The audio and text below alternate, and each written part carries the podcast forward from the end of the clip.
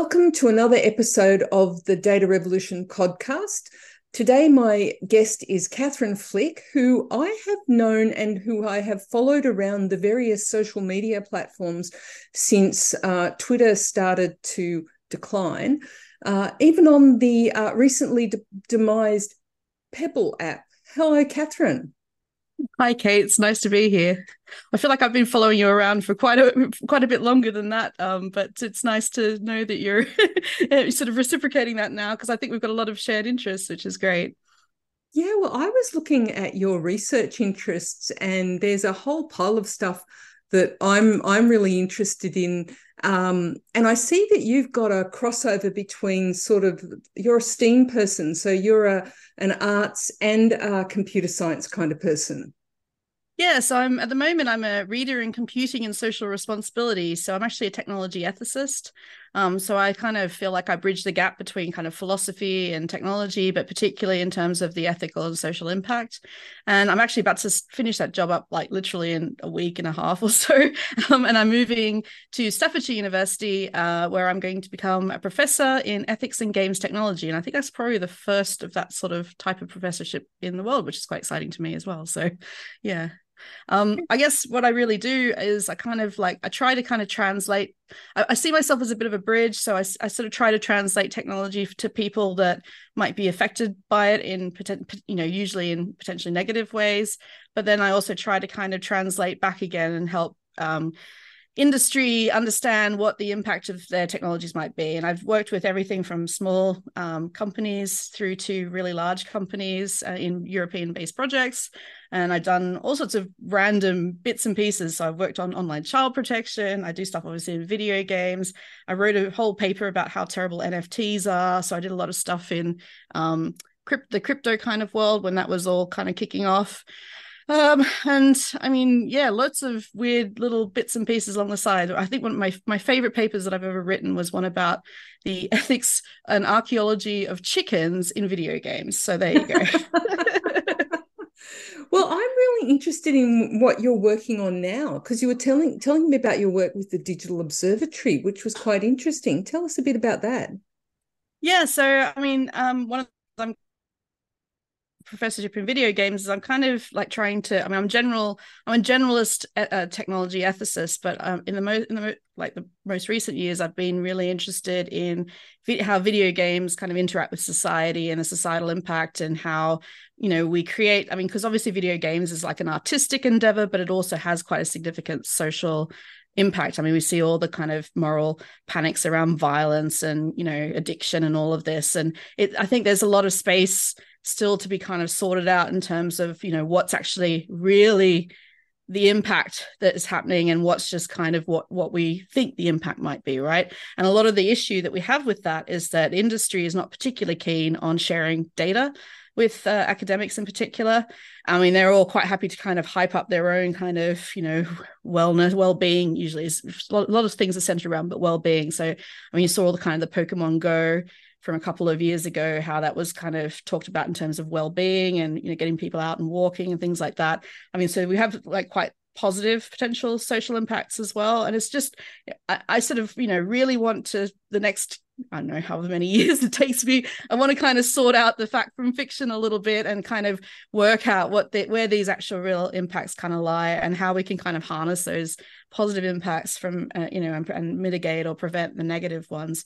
And one of the ways i'm doing this is working with some friends of mine that i met through gosh yeah actually the internet good old internet once again twitter i think it was from the internet I know the best collaborations were back pre Musk Twitter, and I, I, I do, I lament, I lament the demise of Twitter because I mean, you know, we've all moved to these different places, but it's not quite the same, and you, you sort of find, yeah. Anyway, it's all fragmented now. It's not quite quite as good as it used to be. But anyway, um, I met some friends, and basically, after a few years of collaborating with them informally, um, we've decided to kind of work. We worked really well together.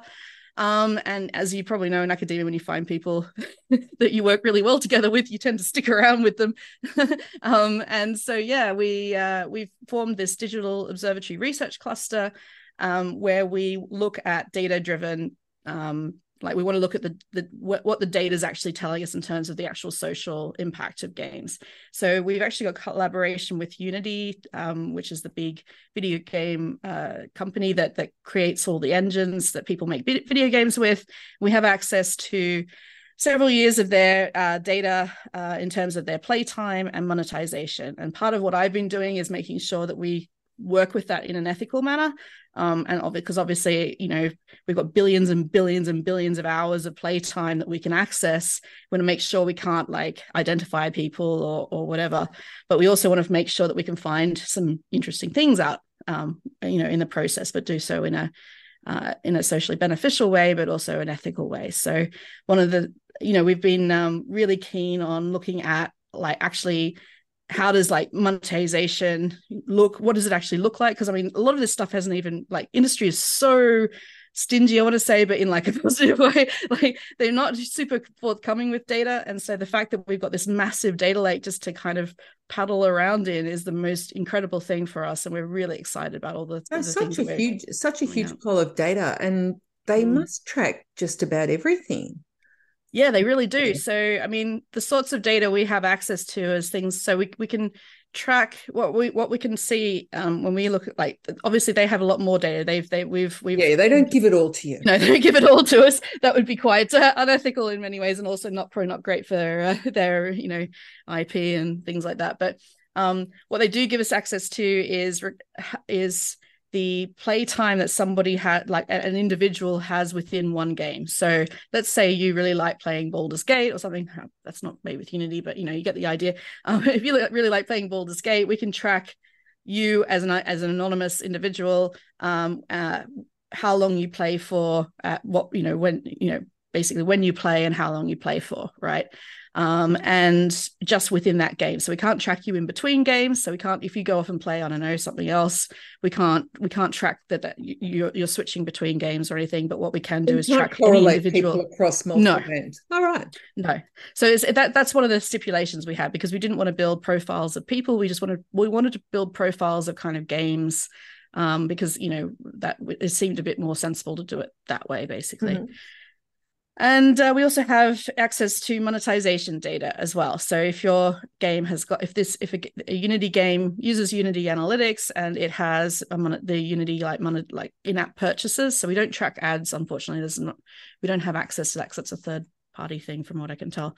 But we have access to all the monetization from in-app purchases that are made through Unity Kit, right? So um, we can you know find out what what you've bought how you buy it like you know when you've bought it like if it's late at night or if it's early in the morning or you know how frequently you buy it all that sort of stuff. And then we can kind of map out what the monetization of a game looks like. So we can see how much a particular game has made. Um, we can see what the the actual like structure of that monetization looks like. So if it peaks very early on and then kind of dribbles off or if it kind of you know steadily you know increases over time or you know we can we can follow things like when new um, things are added to a shop for example stuff like that.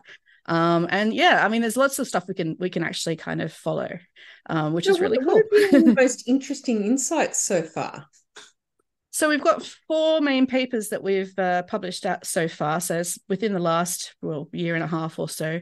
Um, it's about two years actually we've been we've been working together on this. Um we've got so the the oh, they're all really interesting that's the thing.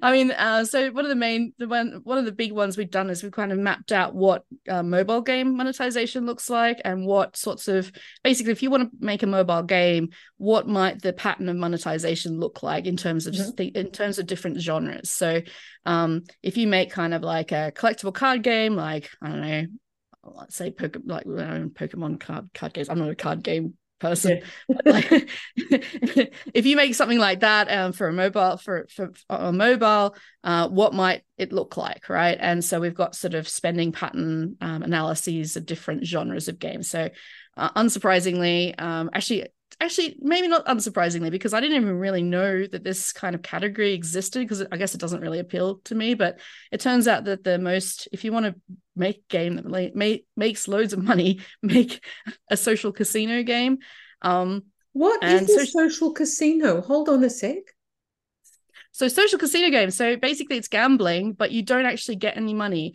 So you pay money to play, but you just but you get don't like win any money. well, you win in-game coins, so you can keep playing, but that's it.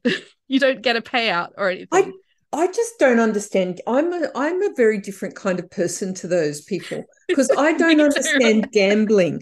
I went to the to RSL club with my husband one time and we put 20 bucks in and we made 100 bucks and I was like, "Yeah, let's go home now." And he was like, "What? We just got here." And I was like, yeah, "But we made money. We should leave."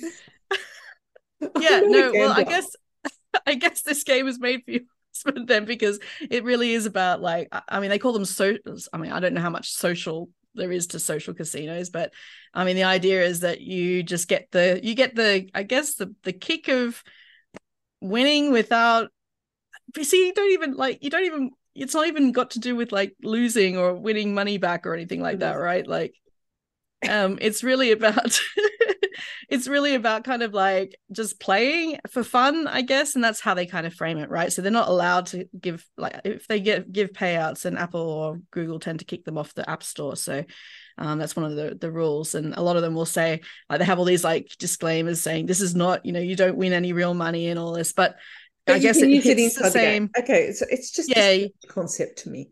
yeah it hits all the same dopamine kind of receptor things i guess and like i mean because they're so good at kind of tapping into very psychological triggers right? In terms of you know even if you feel like you're winning if you feel like you're winning if you feel like it doesn't really matter in some ways if it's real money or money that keeps you able to play right? Because i mean a lot of people go to the casino they start out you know as you say with a hundred bucks or whatever or, and then and then but then they they play until they run out of that money right? Like and so for them it's not so much about the winning the money it's more about the playing continuing Yeah. to play.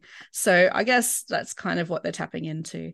So that's i mean that's one of the ones. Um I mean, if you want to make a classic kind of game where you have little pretty skins and things like that you know you might end up with a more stable uh like, like there's different kind of patterns but like we sort of were trying to see if there was like a nice kind of sustainable um method of of making money ethically within games.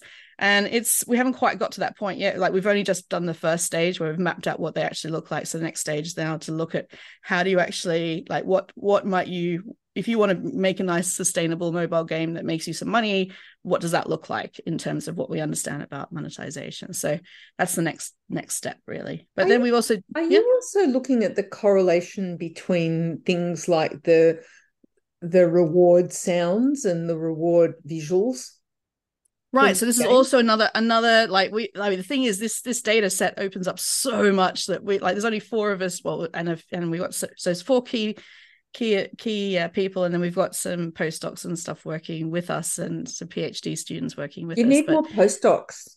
Yeah we definitely need more postdocs i need we i need to get my grant grant uh, engine back up and running i've been on maternity leave for a year and i i had a I had a we, we had a, a grant that went in but um we, the research council we submitted it to said oh we like it but it's not in our rem we don't feel like it's in our remit we should you should send it to this other one and we just didn't quite get there yet but No, Yeah, on- we will- Hold on a sec. Let, let's just take that diversion. So you've just been appointed professor and you've just been on maternity leave. That's pretty interesting. That doesn't happen very often.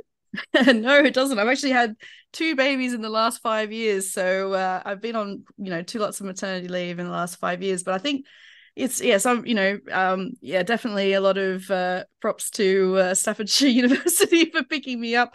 Um, despite that, I think it's actually because I had a lot of stuff that was on the go. Um, and then as I was on maternity leave, like you know, the publication system like takes a Yeah, while to kind of keep, yeah, and so had some in the pipeline.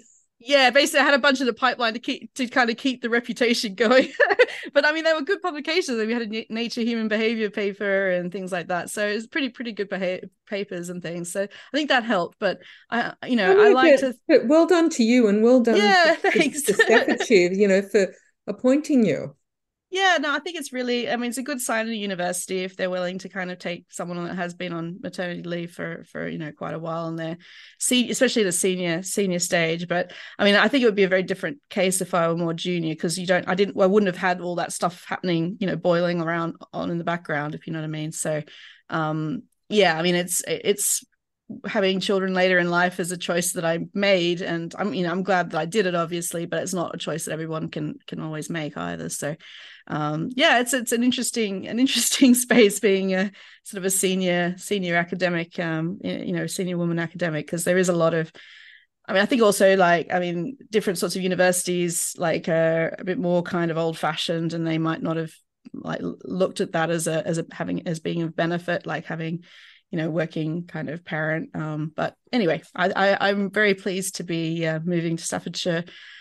Um, and I'm very excited about about what my role's gonna, you know, what I'm gonna keep, you know, plugging away at all this sort of stuff and nurturing new researchers and things like that. So I'm very excited about it. Yeah. Oh, it sounds fabulous. All right. So sorry for that division, but it's just something That's okay. I thought was worth asking the question about. Yeah yeah yeah i mean I, I guess the other really interesting one that i thought was cool was uh, so the other paper that we did was i mean there's, there's a bunch of different papers but the other one that i really liked was the fact that we looked at um, the, what impact covid had on gameplay so we oh, looked oh, yeah. back at data before um, COVID. So we looked at a year's worth of data before COVID, and then we looked at the, the, the data during COVID, and we we mapped it against all of the like, and we have global data, right? So we mapped it against all of the different countries um, that published what their lockdown, you know, like their di- different phases and stages and types of lockdown type responses to COVID um, were, and we um, we mapped those against those and, and saw we, we, looked to see which types of me- mechanisms for you know controlling covid had the most impact right? Um, so have a guess. What do you think? So i mean let me we sort of had like so there was kind of like all together lockdown like everybody don't go outside Melbourne, your house like except, melbourne yeah.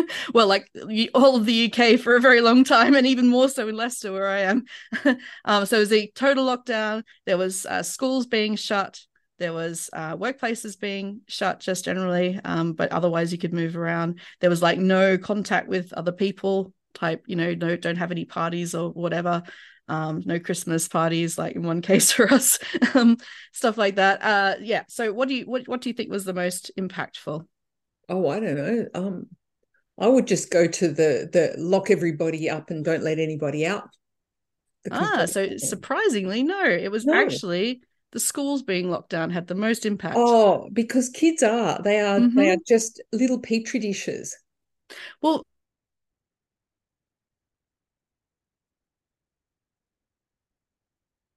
like while you're working, you want them to be distracted doing stuff. I mean, this is just speculation, right? But I think it's reasonable speculation. So you whack them in front of a video game, off you go, right? Or TV or whatever. But it was it, we we suspect that was probably got what it had something to do with.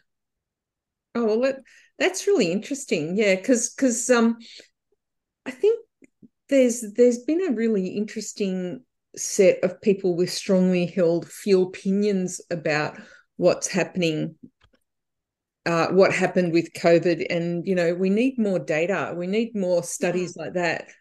Uh, yeah. And, and I think it's the, the important thing about this particular get this particular paper was that it was really a um, we only saw a short term impact as well. So it's not like everyone went you know stopped working or stopped going to school and then started playing games and kept playing games like even when things opened back up again it was very much a short kind of short term thing.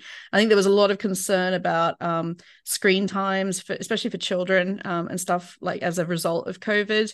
And so this i mean uh, certainly from the data that we saw there's no there's no real um you know like we, we didn't we didn't find any impact that that it had a longer term effect basically. So i think that's actually quite like that's a positive finding. Um and um yeah it was like most of the lockdown procedures policies just didn't have any impact at all. Like people just played games the way they normally did. And that's probably because people were mostly still working but working from home we, we think. But obviously we don't have evidence for why these things are. And this is why doing these kind of low level studies that just show what what was going on in the data is is a really good like basis for then going in and de- delving deep into some of these these results and that's kind of what i want to start doing um, when i take up my new role do you have any so. idea what what um, what the profiles looked like before during and after with, with each country on a country by country yeah. basis yeah, so that's that's another one, a fun one that we did. So we looked at actually how do how does how do countries around the world play? Like how do how do they actually you know what how can we cluster like are there any clusters of how people play like like we wanted to see if there was a culture of play right um in terms of of of, of countries and normally traditionally we sort of when you talk about video games, we talk about like how we there's kind of like a we talk about like the North American and kind of European and like probably Australian as well. So basically, kind of the Anglosphere, I want to I want to call it, but also plus Europe.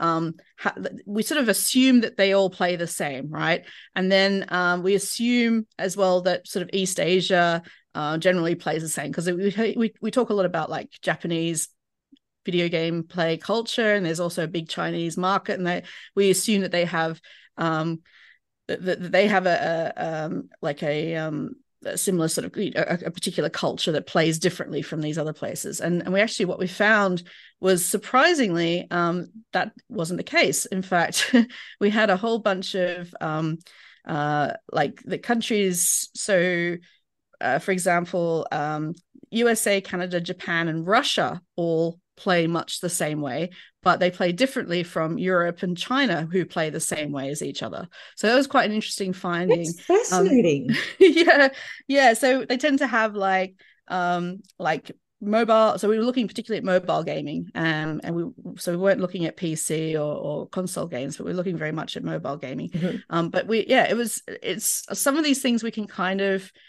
speculate as to why, but there are a lot that we just we have no idea why why they why they play in, in certain ways, right? So, for example, with the um, we call it the E-type cluster, which is the um, one with Australia, Russia, and North America. Um, they have kind of uh, it's very very common to play games, um, and there's a well-established layer of heavily engaged players, is what we what we call what we call it. Um, and then, um, but then in Europe, we have the it's they're un, very very unequal gaming cultures. So there's a strong layer of extremely engaged players but the like we looked at things like the monetization practices and stuff as well. And so like it was so it was very much about kind of um like playtime no sorry no we didn't look at monetization for that one. We looked at like the playtime per capita and there were some people that played a lot and then not uh, like some people that didn't play very much at all. So that's what we call an un- unequal gaming culture. Whereas in australia and and um, the us etc uh, it was mostly fairly equal. Like the mostly people played much the same. Um, so it's kind of interesting. So we can kind of like, yeah, it was. Uh, it, then there's these very, very, very, very highly engaged players um, who, and it's mostly in places like Hong Kong and Singapore. Uh, and like Macau and some of these these East Asian countries that are, but they're very very tiny, um, and um, uh, we, we we call that the the wealthy East Asian territories with the highest um, play time per capita, um, with extreme gameplay. The top one percent of players accounting for almost fifty eight percent of total play time. So it was a really really heavily like heavily uh, weighted sector of the of the gaming of, of mobile gaming there. So it was it was, it was very very interesting. Yeah, yeah. So, are you thinking of supplementing your um, research with things like focus groups or anything? To delve into yes i mean like like i said this i mean we're basically doing kind of the very fun what we could, would consider to be kind of the fundamental research like what do the pictures actually look like yeah. right? And then um, i can see certainly for the next sort of 10 years or so really getting into some of these okay so we've got these fundamental studies. Why why do these like why are these cultures similar right? So and so we go in and logical stuff yeah yeah ab- absolutely. Yeah oh, as, a, as like a, fun yeah it is. Like right? I know. I mean i'm an i'm an ethicist and like so i mean people often uh, say well what does an ethicist do? And i kind of like I mean, I'm a I'm a I'm a philosopher. I'm a sociologist. I'm an anthropologist. I'm a you know like I I'm a computer scientist. I'm I'm all of these things kind of all kind of packaged in I guess one little bundle. Um, and it's I really love just getting out and getting you know getting into data and getting into like talking to people and finding out their stories and and I mean I find this is stuff really exciting and um yeah I guess that's you know and I but I want to make sure like that everything that I do is looking at this kind of social technological kind of crossover right? So i mean another hat that i wear is i'm a vice chair of the acm uh, committee on Profe- professional ethics. Um, and i really kind of want to make sure that the, all the things that i do and that my my research like any any of my collaborations you know that we we have a very high ethical standard and we you know kind of abide by the ACM's code of ethics. Um, so, uh, but yeah, it's a it's how, how does the, how does that align with university ethics? Uh, well, the so the ACM is the Association of Computing Machinery. It's one of the biggest professional organizations for um uh for computing. We, we I am a member. Yeah, good on you. So you would have signed the well, you would have agreed to abide by the code of ethics, which I helped to write the re well the rewrite of it recently in 2018. Um, and uh, yeah, basically, it's different from research ethics in that it's not so much about like consent and like kind of the minutiae of doing a piece of research. It's more about kind of an aspirational guide of how do we create um, technology and how do we create research about technology in ways that are beneficial to society, right? And so things like centering all that we do on the human rather than say profit or you know um, i guess personal gain in some way right whether that's through or status personal or prejudice like some of our billionaires yeah, right. um, that's a whole other episode. That one. um, but yeah, so things like that where we want to sort of make sure that we've got um, like yeah. So it's it's about more um, understanding the uh, context in which we create technology and the fact that we have to think outside of our own very um, limited experience with you know, in terms of things like the impact of that, right? So if we're creating technology and we're only testing it on people from our neighborhood, it's probably going to have a very specific, um, you know, it, will have a very sp- specific focus. Whereas if we make sure we diversify our, you know, like the people that we test it with or the people that we consult along the way, in fact, and we should be including people at the beginning rather than just waiting to the end, right? Um, that you know we make we make technology we make research that has a beneficial impact uh, for for these community for all, all of all communities not just the ones that we're specifically interested in but ones that could be potentially impacted further down the line right um so yeah so i guess that's kind of like and there's i mean the acm code of ethics has got a load of uh you know specific things like i mean we i mean there's a whole a whole conversation about the things that changed between uh, then and and and the uh, the old the old version from 1992 and the new version from 2018 not to mention the fact that security um, computer security has changed slightly. Uh, the previous code of ethics was like lock doors to server rooms you know? And these days oh we're like god yeah. you probably need to do a little bit more than that you know. Well when um, i was running when i was running my first system in the 90s you know we didn't even consider security because there was no nobody trying to hack in. No, I mean, the world I, has I, changed a bit. I did I did web programming back in like 99 2000 we were running MySQL databases with, with root access with no passwords and this was on public facing websites. Like I mean that's just how it was you know nobody was like this cross server scripting wasn't invented like then you know I mean yeah, that was the good old days, wasn't it? The good old days, yeah. the wild west of the internet, back before there were regulations. well, you know, some people, some people are still building that way. Sad to say, like yeah, you run across sad. But I think like we that. can probably agree that running open MySQL databases with it's probably not the uh, the uh, most um, you know safe oh, safe thing the, the number the number of times I find an uh, an unencrypted S3 bucket on the internet is just astonishing. Anyway, but no, I'm not astonished actually because people don't think people just think, oh well, you know, I don't have it like I haven't it's not listed on Google, therefore it doesn't exist and stuff like that, right? I like, like remember... to show people Shodan. Let me just Google your your company. Let's look on Shodan. Anyway, yeah, right. Yeah, so, it's crazy, but yeah. so ethics, good. it has yeah. been an utter delight to finally chat with you. Thank you so much, Catherine, and uh, thanks for joining me. No, thanks very much. I've had a lovely time. And that is it for another episode of the Data Revolution podcast. I'm Kate Carruthers. Thank you so much for listening. Please don't forget to give the show a nice review and a like on your podcast app of choice. See you next time.